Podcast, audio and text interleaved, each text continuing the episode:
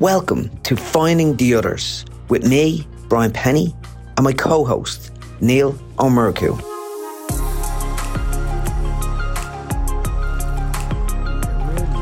I do a bit of work around this um, at a corporate level. Actually, it's one of the modules in my course. It's like finding your purpose, your true Yes. north, you know.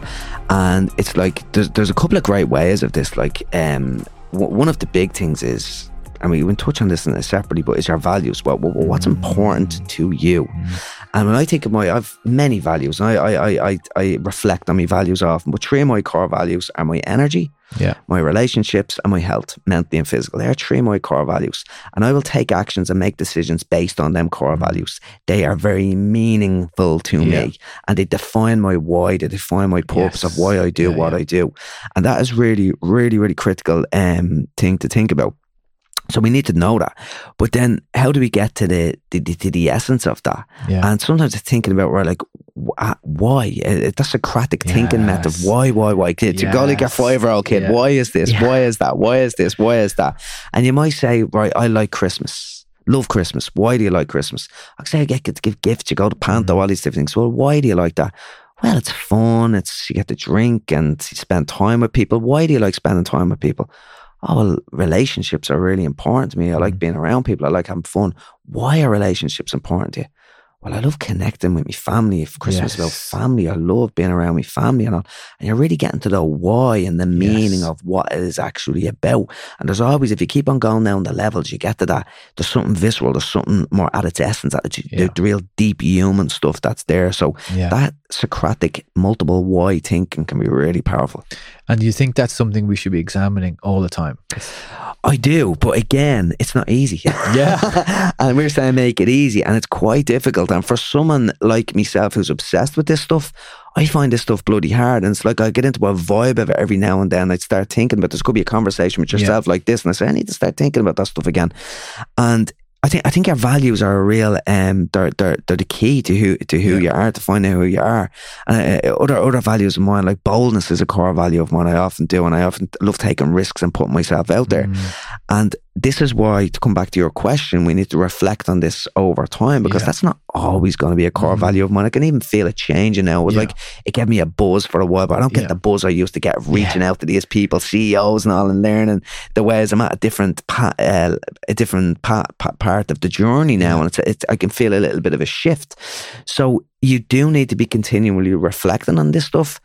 But not overly so. Like No. it doesn't have to be Yeah, this yeah. big deep dive. I like doing a dive at uh, at New Year's around New Year's, Oh, a, a yes, journal and dive, a deep dive of a little bit of a review review of the year, where I'm at, what I'm thinking. Because again, what gets measured gets managed, Yeah. and it's not all about these numerical metrics. Like it can be just what gets measured get managed. Put it on a page. Where are we at? What are you thinking about? What did the year look like? What do you want next year to look like? And that process is so important, isn't it? I know a lot of people journal, and yeah, before that, the Victorians were obsessed with Yeah. writing diaries, you know, and that, as you said, kind of witnessing or observing what's happening uh, changes. Yeah, yeah, you know, because you kind of it's an accountability, even in writing it down. Um, I try to write a few pages in the morning, just anything that comes to come to mind, and it's amazing what comes out when you just kind of. And it doesn't have to be anything in particular, just writing, writing, writing, and slowly your thinking mind is kind of slowing down, and all of a sudden the stuff comes out, and you're like, "Where did that come from?" But it's just the process of of just. I find it writing, right, actually writing, yeah, kind of more powerful than typing yeah. you know, on the, on the laptop. I don't know what it is. Maybe it's more difficult cognitively so to kind of make the the letters or whatever it is. But there's something that happens in that process as well. Yeah, definitely. And it's there's a few things in that. So an experience I had. So so for me, what, what bit my big learning with blogging as well. It's clear like we, we're thinking about something, right? Yeah. But how deep do we go? But if we Mm. have to write about it and put it on a page, we need to go to the next level of the thinking. So I find clear thinking, cl- clear writing comes through clear Mm. thinking. You have to think clearly Yeah. to be able to write. So it pushes you to do that a little bit more. And I think the emotions, like our thinking and emotions are intrinsically linked. Yeah. And I remember I uh, after I'd done my memoir, um, it was about a year after my memoir, I said, I've not done any journaling in a while. I need to get back into my journaling. And I remember thinking, oh my God, I've been, my memoir is the Mount Everest of journaling. and it always brings me back to the impact that had on me on an emotional level. It changed my relationships all in a good way with every person in my family. Mm. So journaling now, and now granted, not even just going to do a memoir, but like it just really highlighted the power of journaling to me. It shifted me on an emotional level so much because I was forced to write, because I was forced to write, I was forced to think, because I was forced to think, I was forced to feel. And that's just that's an example of what journaling can do, and it can be anything. Just throwing it down on a page, reviewing the yeah. year. I, I, I love just putting a question up the top of the page and just yeah. sort of answering, give it that, let that be the trigger and the cue for what mm. comes out. So, how did you find the process of writing your your memoir? Ooh, it, it, was it was it was challenging in all different ways. So let's say I, I blogged for a while mm. and I got I, I, I, wrote academic articles and stuff like that for my PhD. So I'd done a bit of writing, but it didn't prepare me for the the the the, the how big a big a deal. You wrote, wrote a book as well, like it's a big bloody deal, and it's it's it's so big, like seventy thousand words or whatever it is, that it's you, you can't you can't have it in your memory. You, you can have an arc, yeah. but you can't have it in your memory. So when you're writing one thing, does it connect to other things? And that's why yeah. you have other people helping you out yeah. with it as well, which which was great. Having the editors to come in after the event, after you wrote it. But at the other level that we were talking about, what I found was that because it was a memoir, especially, I had to go and talk to people in my family yes. about what happened. One big thing was I couldn't believe how much I forgot. Now, granted, I was yes. a heroin addict for a long time, so much of that was spent asleep, let's say, yeah. physically as well as metaphorically asleep. um, so, but how much of uh, I had to fill in the gaps, but I couldn't believe of how much I hurt other people mm. to the level I did. And then I had conversations with my mom and my sister of the hurt that they had and the, the experiences they had. Like I remembered my mom driving me to this place, but then when chatting to her about it, she reminded me of what happened when I left there when she was sitting in the car park, bawling, crying, yeah. waiting for me. And it just hit at that emotional level, at that heart level, like that. that and that, that, that was seriously um, impactful yeah. in many ways, but it really made us made us closer then as well. Yeah, it's such a transformation then yeah. g- going through that process of, of kind of talking to the people about the, the gaps that you, you weren't aware of. Yeah, yeah. How, how did you find that the book writing process? Um, so so for me, it was it's a very different kind of book. Yeah. Um, the book is called The Blissful Breath, and it, and it's about how just a little a few minutes of breathing every day can change us. You know, mm. and and it was when I was approached to write the book in a way, I knew immediately what I wanted to write about because I'd been teaching for years. And when I started teaching, I always presumed that why wouldn't people spend a few minutes breathing consciously every day? It has these amazing results and it's easy and it's so simple. It's so simple. Like, why wouldn't it? And I always thought that the, the cold training would be the things that people struggle with. And I was totally wrong. Totally wrong. So, what I saw over the years was that the cold training was something that people could do easily at the end of their hot shower. Or if they were feeling adventurous, go into the sea or, you know, dip it into the river or have a nice bath. And there was a sense of adventure and a sense of the minute you get in the cold, you, you, it changes how you feel. Mm. You know, and you get it and you change, you know, it's just um, absolutely immediate. And what I realized over the years was there's such a resistance in us to doing something like breathing, you know, and part of that was um, a resistance to change you know, because we do a little bit of breathing, we're changed afterwards. Part of it was that we're breathing all the time anyway. It's like, boring. Like, yeah, it's, it's like, why would I more bother breathing? to do yeah. it? You know, the opposite of adventure. The opposite of adventure. Yeah. So when the publisher came to me and said, "Would you like to write a book?" I knew exactly that that was the problem I wanted to try and solve. Mm. I wanted to try and write a book that would people could just pick up, and in the reading of the book, the breathing was in the words. So they just had to read and breathe at the same time. And I had this idea that I imagine I used to live in London and I wanted the person to be on the tube in London, being able to read the book and breathe doing the exercises as they were on the tube. It didn't like so they weren't self-conscious, they could be anywhere and they could do it as an attempt just to try and get people from no breathing to just a little bit of breathing. Because I, I know and the science is there and the experience there. I know that when they do it, there's so much benefit to it. So when the when the they approached me, it was like, right, here's this glaring problem. This is my attempt to try and kind of solve that problem. Um, but I didn't really know much about the the publishing world mm. at all, and and how long it takes to produce from you know from the idea of the book until it arrives in the bookshop. Yeah. So they kind of gave me this ultimatum. They said, look, you, you can either kind of wait a year and then write the book and it comes out in another year, or you can write it in the next six weeks. oh, four months. I thought that was bad. now, the book isn't that isn't seventy. You know, it's twenty five thousand words. You know, but um, I like that kind of pressure. Yeah. you know, I like that kind of pressure. So I said, "Feck it, look, I'll, I'll go for it," and and like that, the taking just the time to really think about how to try and explain this in a way that people could understand. I, I found that I really enjoyed that part of it, and um, and you know the publisher. So so I enjoyed writing the book, and and you know it's a learning experience, and and now the book has been out since March, and now people are coming back to me saying, look, they found it really useful. You know, which is when someone comes up to me and says, look, the book has has really helped me. I'm sure you're the same. You know, it's like for me, it's the job done. Yeah, you know, it's amazing. it- it- Yeah. You know, it- and um, and the publishers, you know, for a person who can surrender a lot, there's still this kind of ambition in me. You know, so yeah. once I had the book written, I was thinking, okay, what's the next book about? And Mm. so I was going back to the publisher and I said, okay, look, whether or not you're with me or not, I'm going to try and write a book every year for the next 10 years, you know. and they were, they were probably thinking, who is this fella? This the first book hadn't even got into the bookshops yet, and he's coming back. You know, um, I was talking to Gill around the novel. I've only been on Sarah Liddy from there a couple of weeks ago. I had this idea for a novel. but you know, it was just the the the process of been forcing myself to think about how to explain things in a way that people can understand. Yeah. that's what appeals to me about it. There's so much that I want to ask. The, the, biggest thing that jumped out at me there is right. You said these words. I love that kind of pressure, and I'm Yeah. like, oh my god, I was nearly jealous of you with that your six week deadline. I love that as well, and I was like you as well. Let's do another book. Let's do another book. And it's like I wonder if that kind of personality trait is what is what let's say leads us to be obsessed. I don't like using the word obsessed, but to be more um, influenced by these kinds of practices. And is that something that we can start to try to bring to other people as well? Back to our thought experiment. We Yeah. had this thought experiment. How do we make them obsessed? How do we make them like that that that that loving the pressure of it? Because some people Yeah. are just, oh, get me away from pressure. They don't want to be pressurized in any way Yeah. whatsoever. It's it's interesting, isn't it? yeah, and I think part of that is maybe because it's the subject matter is so enjoyable to me. Like for most people, breathing, it's like what you know. But Yeah. to me, I really enjoy it, and it goes back to the thought experiment. If the thing, and you said it really well, if the thing that we're trying to practice, if we find it enjoyable, it's so much more easy to do it.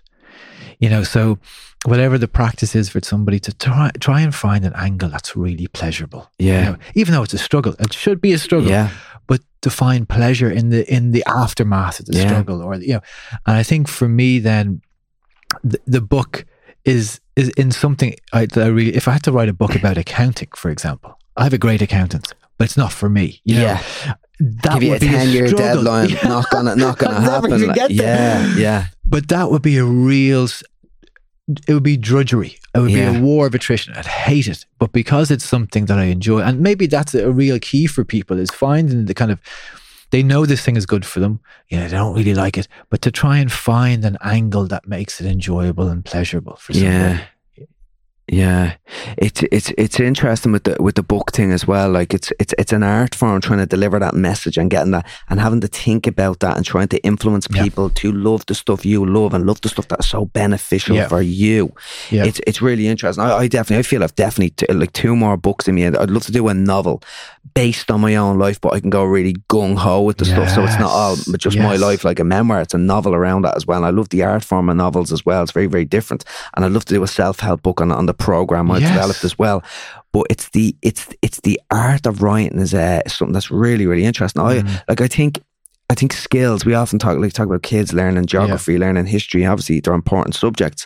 But I think these baseline skills, like how to be happy, how to breathe, how to communicate. But I think two things that's sort of left off the table is like how to speak and Yeah. communicate, or how to communicate in the r- form of writing and the form of speaking. Yeah. They are two absolute key crucial skills that Yeah. if you nail them you can you can they, they underpin so many other aspects of our lives Yeah, and I think I think people who can communicate with other people, especially in the next 10, 15, 20, 30, 40, 50 years, have a huge advantage, and not, not that it's a competition, but have a huge advantage over people who can't. And I Mhm. see this in, um, so like it's nearly like a lost art form to be able to talk to somebody, Yeah. to pick up a phone and be able to have a conversation, because obviously messaging and through text or whatever is is very beneficial. But the idea of being able to talk to a human, for some people, is is is nearly they don't they don't do, and they probably never talk to a human that they don't know. Yeah. And this form, of I keep saying to the children, look, ring ring the person Yeah.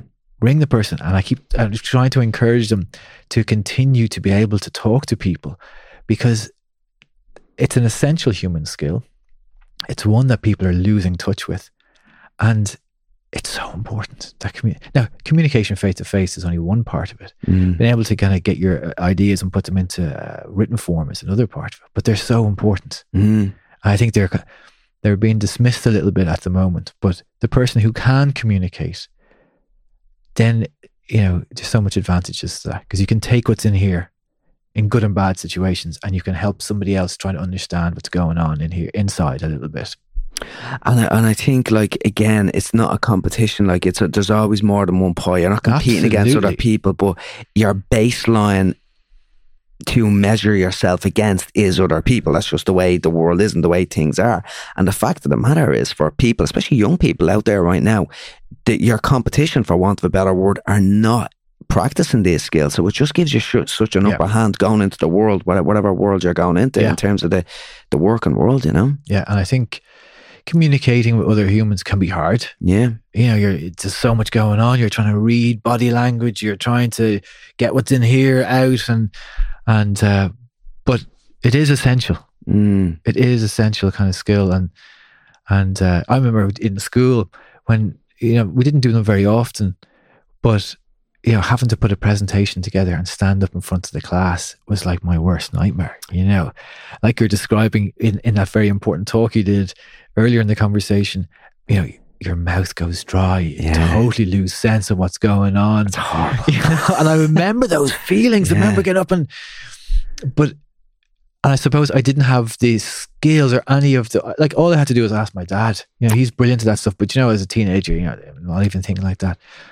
But to have, uh, to have had some kind of coaching and support would have made that much more easy. Yeah. Mm. Not easy, but easier, maybe. Easier, yeah.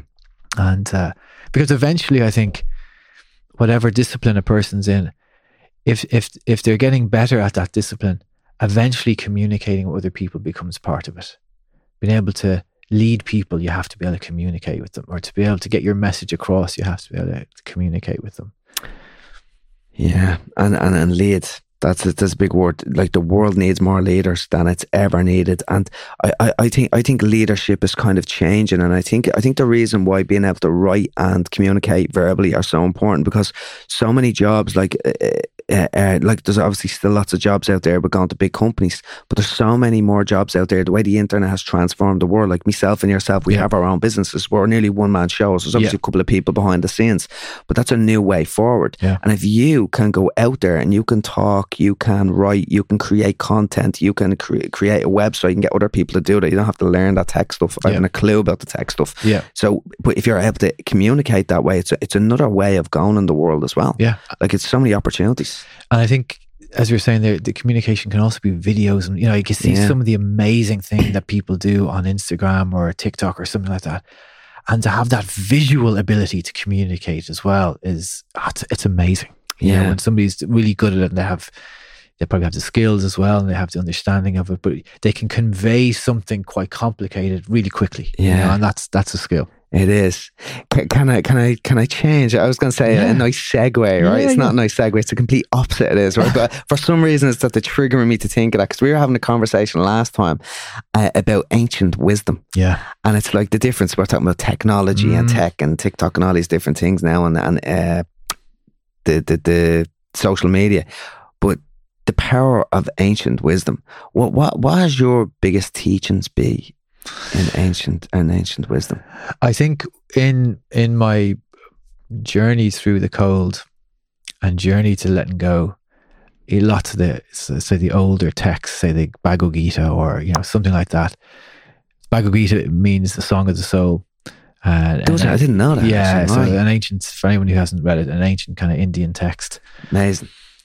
The essence of nearly all of that is surrender in some way. Mm. Surrender to, and like God, whatever you understand God to be, but surrender to the to the will of the universe, or surrender to what's happening, or to so you know, and a lot of those old texts are they're like maps.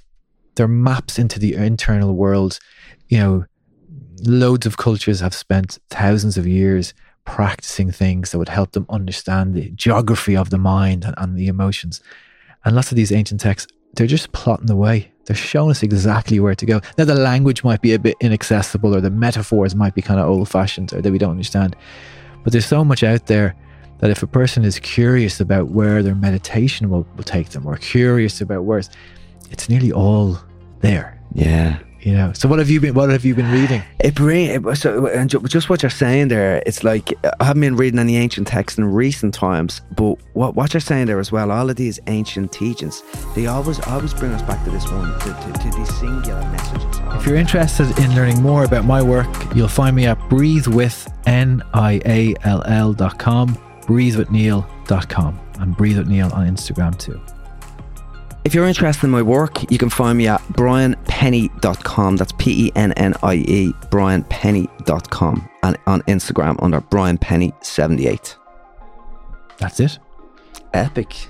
Talk to you later. nice and easy. I love that. I love that.